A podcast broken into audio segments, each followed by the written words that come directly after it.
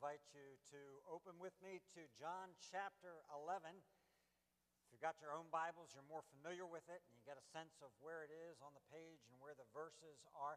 If not, of course, it's printed in your bulletin, or you may use those Pew Bibles, page 897. We continue uh, in this gospel to move from glory to glory, uh, from mountaintop to mountaintop, and enjoy the revelation of Jesus Christ. We have come now to John chapter 11, the story of the raising of Lazarus.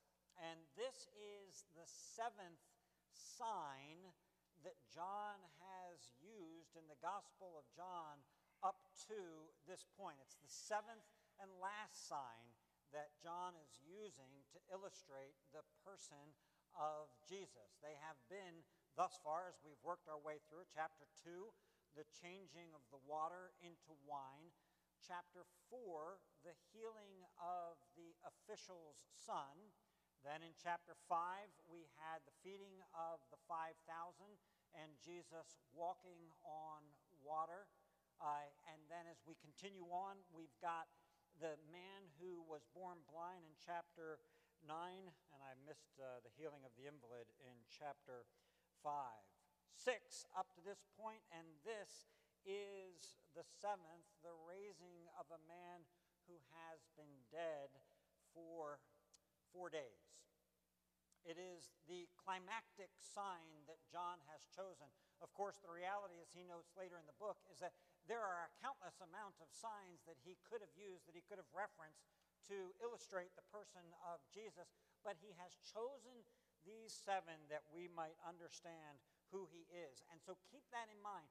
This is not just the recording of a miracle for the sake of telling us about another miracle that Jesus did.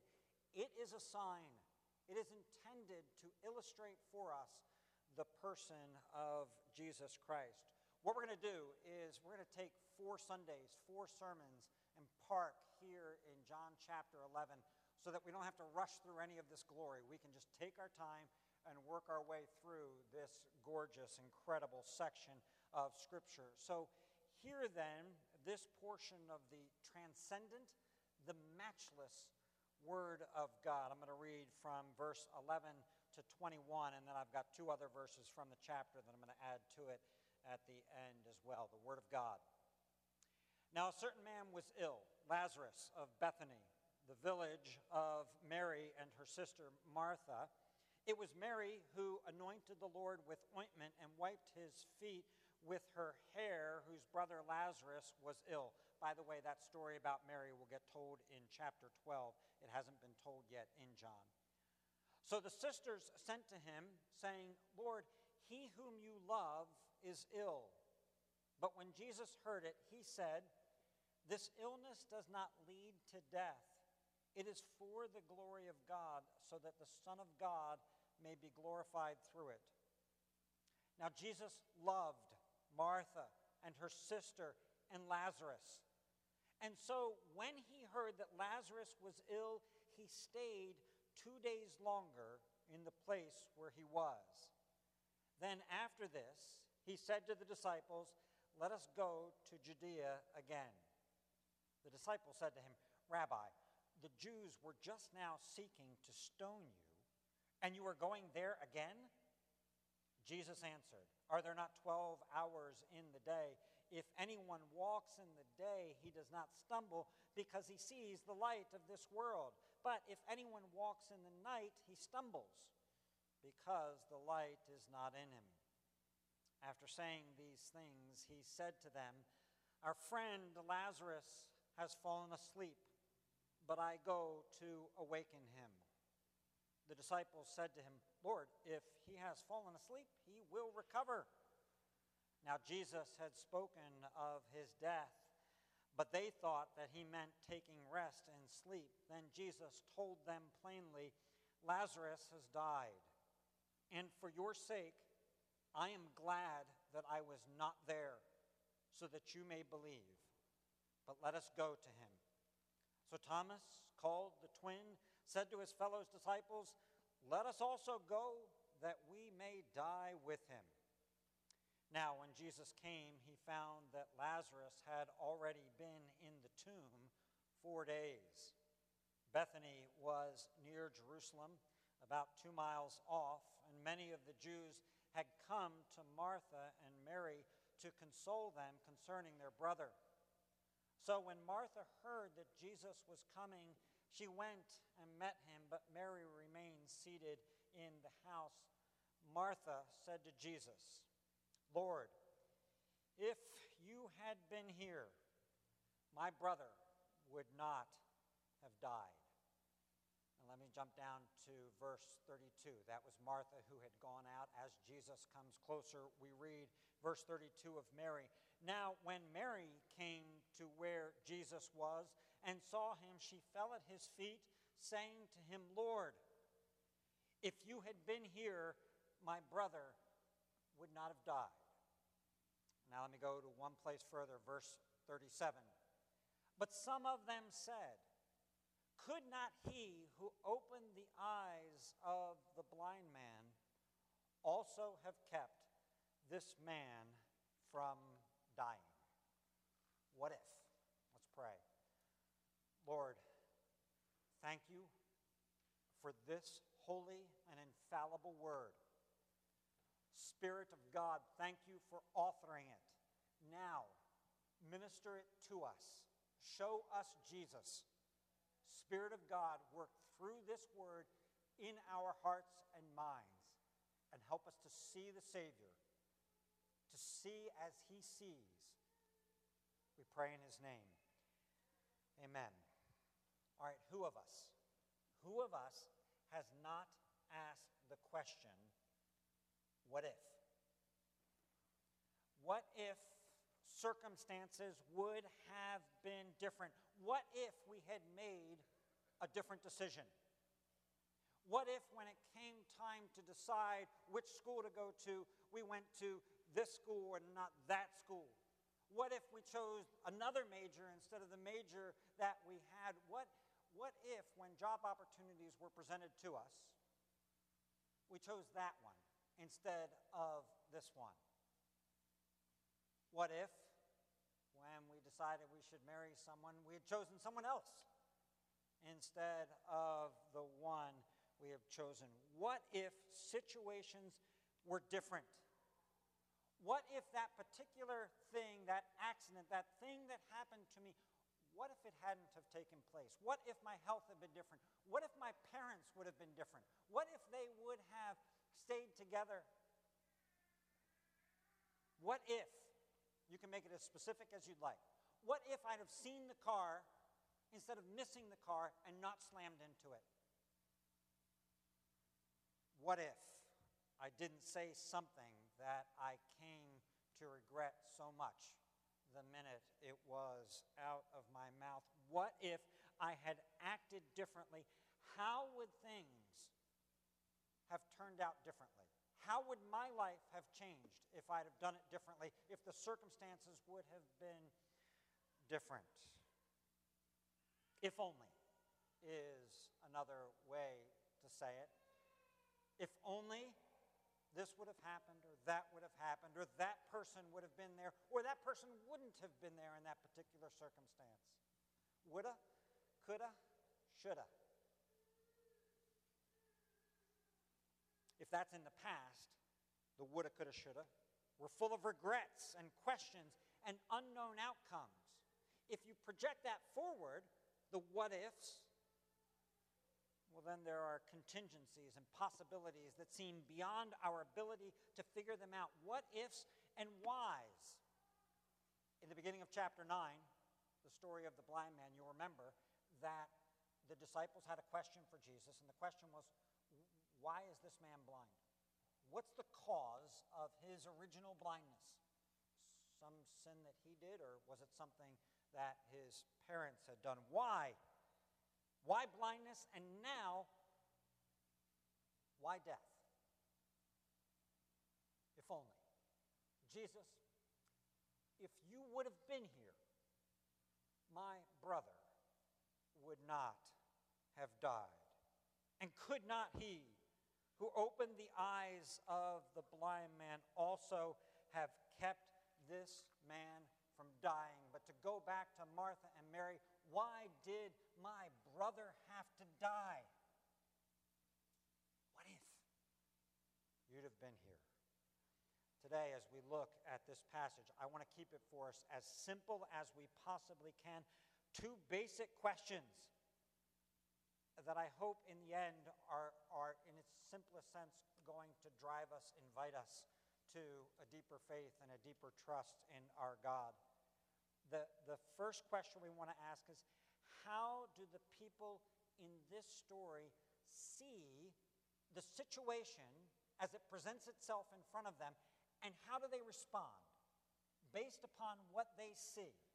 And the second question is how does Jesus see the situation that is before them, and how does he respond to the loss of a friend? And so we begin then, if you want to put it this way, with this human vantage point. Lazarus, friend of Jesus, beloved by Jesus, is ill. And clearly, this is a serious illness. It is an illness that Mary and Martha perceive if untreated, if unchecked, if there's no divine intervention, will certainly lead to the death of their brother. Lazarus has these two sisters who are well known to us for the passage in Luke about uh, Martha and Mary and their respective ways of approaching Jesus and seeking to prepare for Jesus coming to their house. But these two sisters seeing how precarious the situation is, make the conclusion that they should send word to Jesus. And while, as we look at this passage, we don't have recorded for us some particular petition or request that comes from them, they, the, the messengers just come with the declaration that Lazarus is, in fact, ill. The implication is clear. Right? The, the idea is clear. These, these sisters understand that Jesus loves us, Jesus loves our brother. Our brother is dying. Let's let Jesus know because we know, we hope, he can help. And hopefully, when the messengers get to him, even though it's a long way away, it could be as much as 100 miles away, when the messengers get to him, Jesus will come back in time and Jesus will heal our brother. That's a good impulse. It's a good and faithful course by Martha and Mary.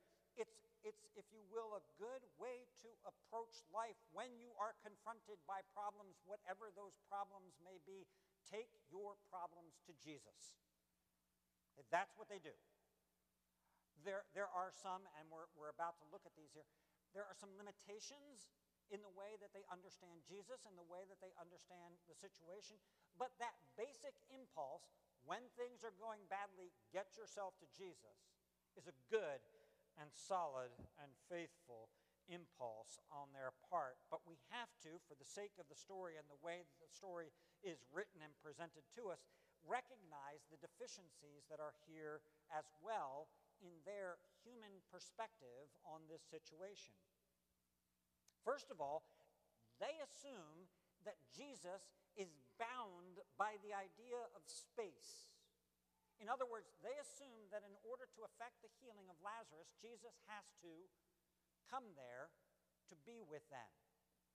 Now, back in chapter 4, the miracle, the sign of the, feeling, the healing of the official's son, was in fact testimony to the fact that Jesus doesn't have to be proximate to a person for a healing to take place. But they assume that that's necessary for the healing to take place. But we know that in fact it is not. Jesus is not bound by space.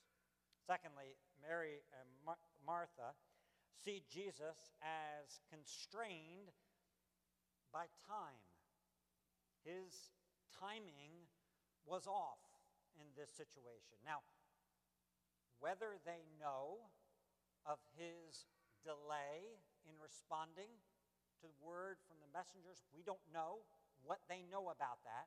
how that may have been communicated or even understood by the people who were there and who probably came back from him.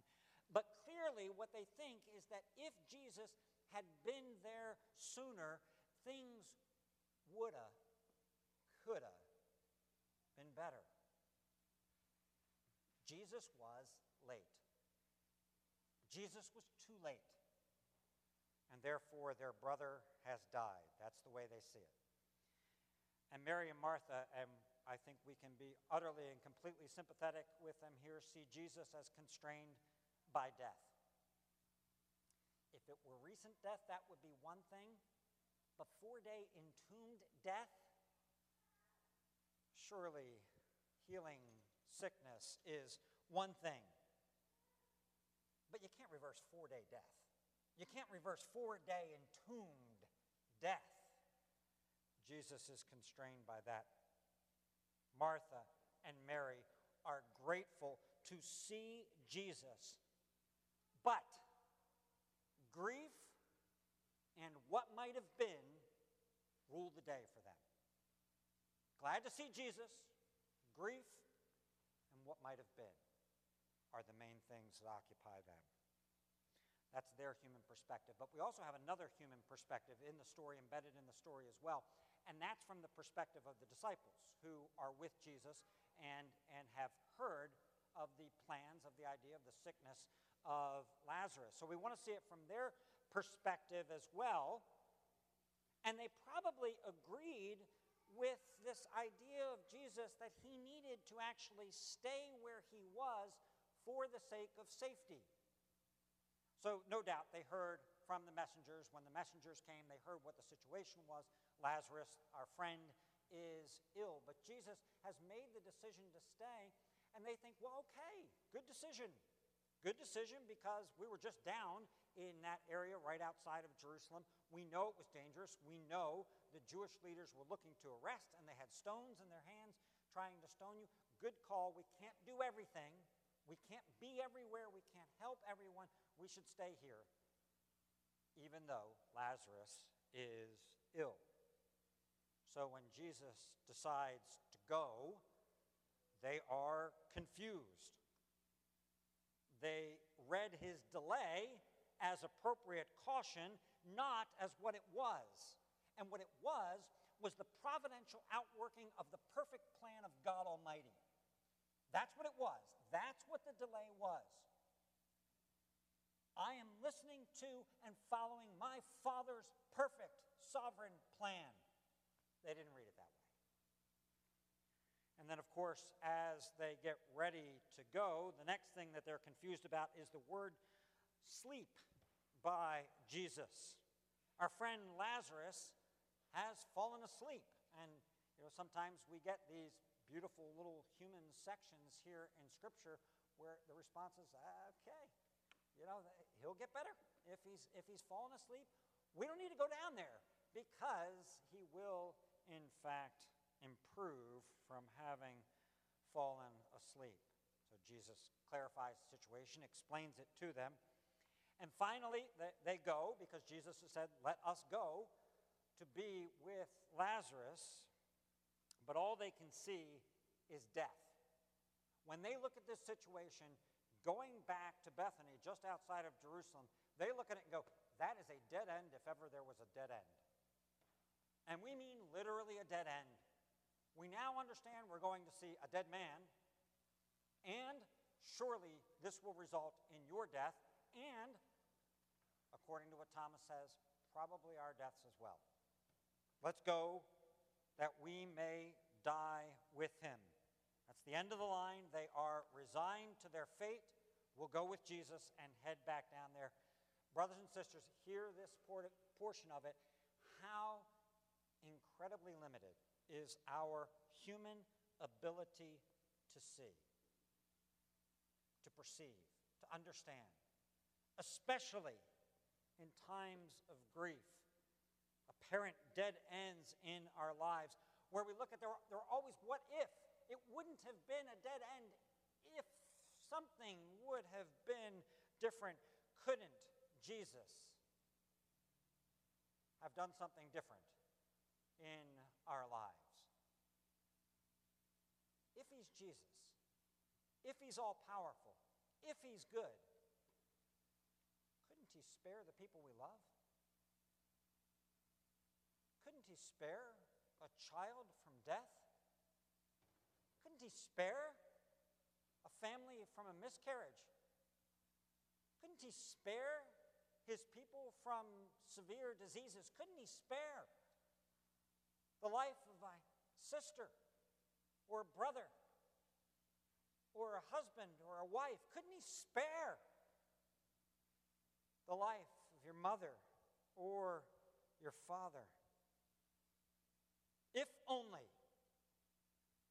he would have intervened, we think, we assume, it would have been better. And then, of course, platitudes abound on top of that, right? The platitudes are thrown right in there. That's for the best. Everything happens for a reason, everything will be okay. We're looking desperately for some silver lining. And even the faithless say things like that. Even the faithless will throw out everything happens for a reason. There must be some purpose to it. But the thoughtful soul churns. The thoughtful soul churns at the simple idea that had Jesus been a few days quicker, had Jesus responded immediately, for that matter, had Jesus willed it, the agony of death could have been avoided. Grandeur of this passage is that we get to see not only how we see, how humans see, but how Jesus sees and how he responds in this situation. What does this reveal to us about the Good Shepherd? I'm going to parallel the way I did it with the beginning of John 10. What does this show us about the Good Shepherd? First of all, he knows. Jesus knows. Jesus understands this situation. He doesn't understand this situation just a little bit better than the average person understands the situation. No, he understands this situation that is taking place here as the Son of God, as the Son of his Father. He has his Father's vision of this particular circumstance of the anguish of Martha and Mary, of the death of his friend, he sees it from the vantage point of his heavenly Father. He sees the purposes and the plans. He sees the whys. He sees when Lazarus has died, when there's no human way he can know at that point that Lazarus has died. Jesus knows. He knows the connections, he knows the sequences. He knows that which is hidden to our eyes. He knows the tendons. He knows the ligaments. He knows the connecting tissue between the events of our lives that to us otherwise might be invisible and would be invisible to everybody in the story. Except we're getting a look into how Jesus sees in this particular situation. What may appear to us as ifs and contingencies and unknowns are known to him, perfectly clear to him. True in this particular case, and true in every one of your and our particular cases as well. Jesus knows. Secondly, Jesus loves. He loves. The initial events of this chapter might cause us to question the love of Jesus. But it, it has to hit. Allowing someone to die when could not he who opened the eyes of the blind man also have kept this man from dying? Allowing someone to die for the sake of a lesson seems unloving. It seems awfully unloving at least from the human perspective. At least as we see things, it seems unloving, and so John, our author, makes it abundantly clear. Verse 3, verse 5, friendship repeated throughout the passage. Jesus loves this family. You can't doubt that in this passage. And what it means is that whatever happens, happens within the sphere of his love and not outside it. No matter what it looks like to them, and no matter what it looks like to you, as the children of God, what takes place happens within the sphere of his love. True for Lazarus, Martha, Mary, true for us as well. In our sorrow, in our loss, in our distress, we are tempted to question the love of the Good Shepherd. Now, Jesus loved. That is the answer to the churning of your soul. Now, Jesus loved Lazarus and Mary and Martha. Jesus knows, Jesus loves. Jesus, and here we've got to face the reality of this Jesus delays. Jesus intentionally delays his departure. Perhaps Lazarus would have died anyway. It was going to take some time to get back to where he was. Even if he had departed immediately, perhaps he would have di- died. But clearly, deliberately, and purposefully, he delays. And besides the delay, he doesn't heal at a distance which was fully within his capacity. To heal Lazarus by saying, I hear that Lazarus is sick. Send word back. Your faith has made him well. Go. We'll ask in a moment why Jesus delayed, but let us observe this reality, at least at this point. Jesus did not come into the world to put an immediate end to all suffering and grief and death. When he looks at this world, he doesn't see the way we see. He sees from the perspective of eternity. He sees as the one who is I am. An ever present reality that is in front of him. And what he sees is that the way of life is the path of the cross. The way of life is the path of the cross. It is through death. That's true for Jesus, and it's true for those who would follow him. And so, as many have said, once again, we have an example in Thomas of someone speaking more than he could possibly have understood at this stage. Let's go and die with him. All right, Let's go and die with him. No, Thomas. Yes, go and die with him. Take up your cross daily. That's the call for all disciples. Go and die with him. Jesus is heading not only to an entombed Lazarus, Jesus, in turning that direction to go back to Jerusalem, is heading to his own entombment. Both are being taken on at the same time as he goes there, his own suffering as well. Jesus delays, he does not remove all pain and suffering. Even Lazarus, even the risen Lazarus, will eventually die. He will eventually go back, probably into that same tomb, back into that same place. Once again, true then and true now.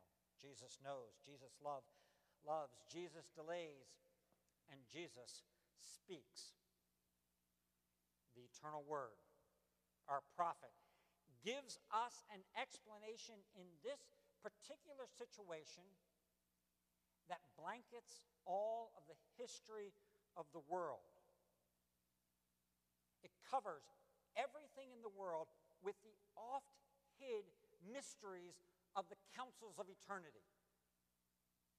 And we get to see it in this particular spot. Why, Jesus? Why? Why the delay? Why not heal? Because if only, if only you'd have been there, if only you'd have decided it, if only you would have wanted it, it is right at that point, having asked those questions, when we must join our brother Job, if we would learn, put our hands on our mouth and listen. Listen to what he says. Verse 4 This illness does not lead to death, it is for the glory of God, so that the Son of God may be glorified through it. The suffering and the death of Jesus that then leads to resurrection and life. Lazarus' suffering, your suffering and death that leads to resurrection life is for the manifestation of the glory of the Father and of his Son. We may not understand it. We will not be able to explain it. We will not be able to give all of the reasons why any one particular thing has taken place. We may not be able to put all the pieces together of what takes place in this sad world, but it is for the glory of God. Do you believe this? Do you believe this? There's more. After verse 11, after saying these things, he said to them, Our friend Lazarus has fallen asleep, but I go to awaken him. The disciples said to him, Lord, if he has fallen asleep, he will recover.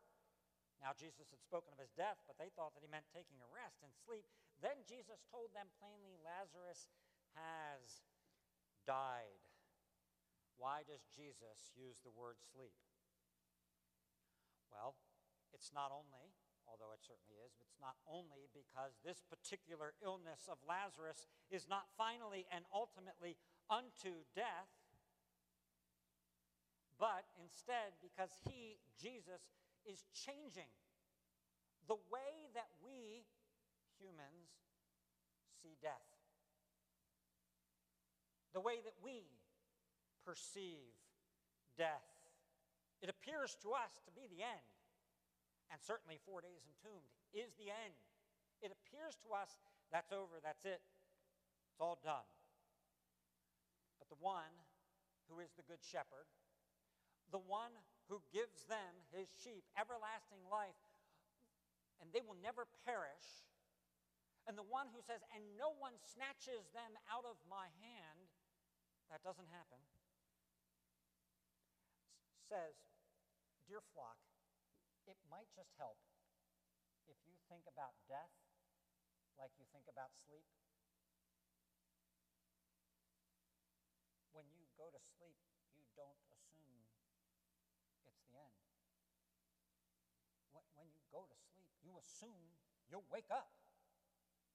Jesus says it might be helpful for you if you think about death like that. Like that because I'm changing things. I'm rewriting endings. I'm making this new. And you have to understand, so I'm giving you a new word. I'm giving you a new word to slip into your vocabulary to change the way you naturally tend to think. Do you believe this? Do you believe this? The resurrection of the dead. But there's more. Verse 15, the speaking word, the prophet says, And for your sake, I'm glad I was not there, so that you may believe. Whoa. You're glad you weren't there? Weren't there? This is your friend. This is the one whom you love. And you love the sisters who are grieving right now. You're glad you weren't there? Yeah. For your sake, I'm glad, so that you can believe. There's good here. The good of faith, the good of belief. For some of us, that is a converting, that is a life giving belief Death doesn't get the final word. The one who says, I am the resurrection and the life, gets the final word. Believe in the Lord Jesus Christ, and you will be saved, and you will never perish. That is a converting faith. That takes you out of death and into life. To go back to John chapter 5. But realize this as well Jesus isn't speaking here merely to the disciples for the sake of conversion. Those for whom it is good are those who already believe. The disciples already believe. Mary and Martha certainly already believe. Well, what then is the good for them? What is happening here? Well, what Jesus is saying is, I'm thankful that I wasn't there. I'm glad I wasn't there so that you, so that your faith will increase, so that your belief grows. Jesus here is speaking of the deepening of faith, the purification of faith, the tempering of our faith, whereby we are thrust into the fire of the difficulties of this world and pulled out and cooled so that the faith becomes hardened, so that the faith becomes as steel strengthened. It is the tempering of the faith that is going on here, the deepening of the faith when we are cast into grief and loss, and that's all we can see. Jesus is our faithful shepherd, and he does this for our good. He did it for their good, he does it for your good, he, in the words of the hymn, sanctifies to you your deepest distress. It is not without purpose, though dark the purpose may be to us. It will sanctify to you that pain. Do you believe this?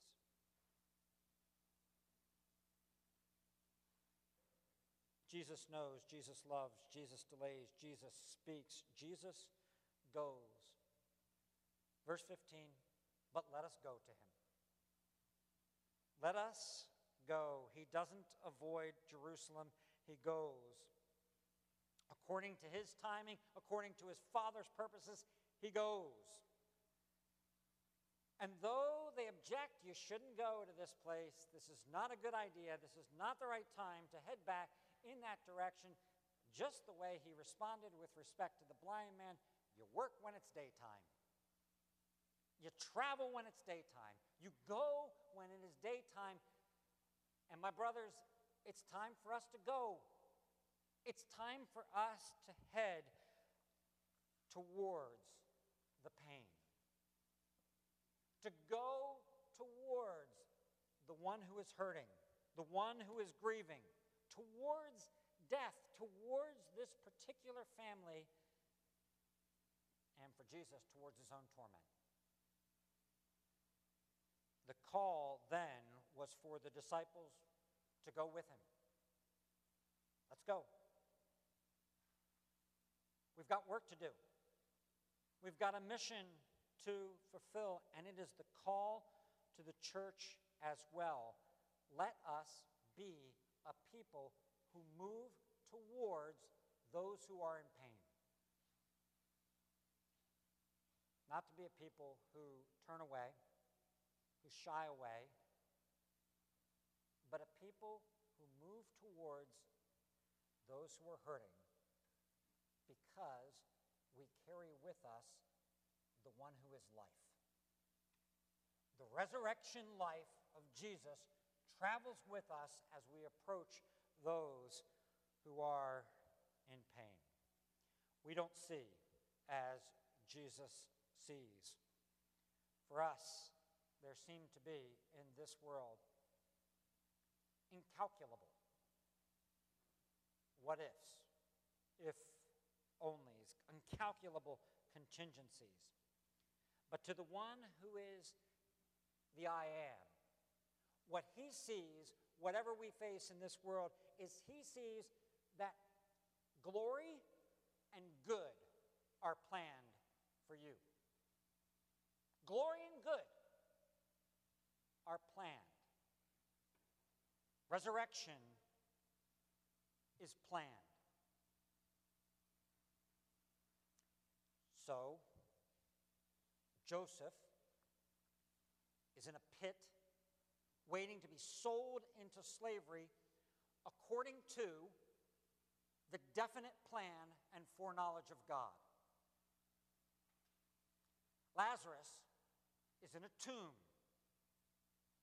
according to the definite plan and the foreknowledge of God. Jesus is crucified, verse on the front of your bulletin, according to the definite plan and the foreknowledge of God. You got those three points? Eh, you got them? Joseph, Lazarus, Jesus, and now you. You, you are facing the circumstances, the loss, the grief, the death, the pain in your life according to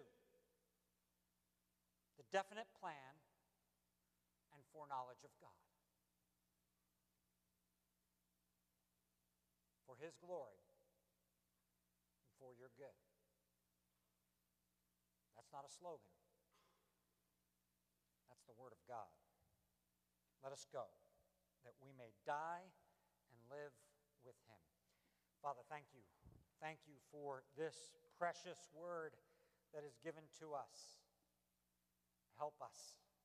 Help us in the darkness when we are in the darkness to trust in you. When the people we love are in the darkness, help us to trust in you. And when we have the opportunity to minister, to care for those who are in the darkness, who are confronting death. Help us to go in you and with you, for you are the resurrection and the life everlasting. Amen.